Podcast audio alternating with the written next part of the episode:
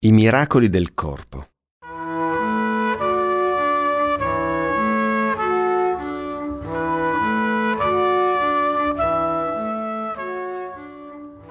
Piaceva a tutti. È sempre piaciuto. Con quell'aria penitente, sobria, quel contegno che si potrebbe definire di aristocratica umiltà, eppure provocante.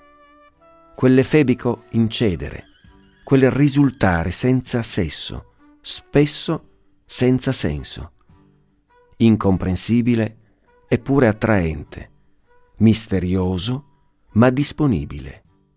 Sapeva ascoltare.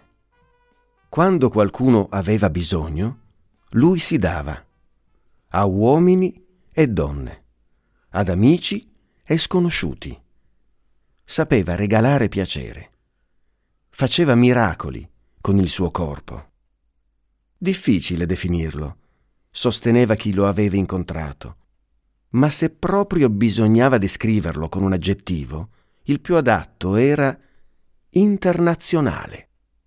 Questa qualità riassumeva tutte le altre.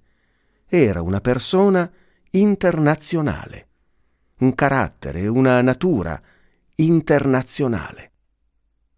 Quando la giovinezza svanì, e svanì anche l'età matura, e in parte, solo in parte, la bellezza, Angelo Maddalena conservò carisma, autorevolezza e fascino. Viveva di rendita grazie a tutto quello che di positivo si era sempre detto di lui. Continuava a essere richiesto, senza bisogno di far nulla. Da mezzo secolo la fama lavorava per lui. Quasi più nulla. A 96 anni fabbricava scorregge. Ammirati le compravano.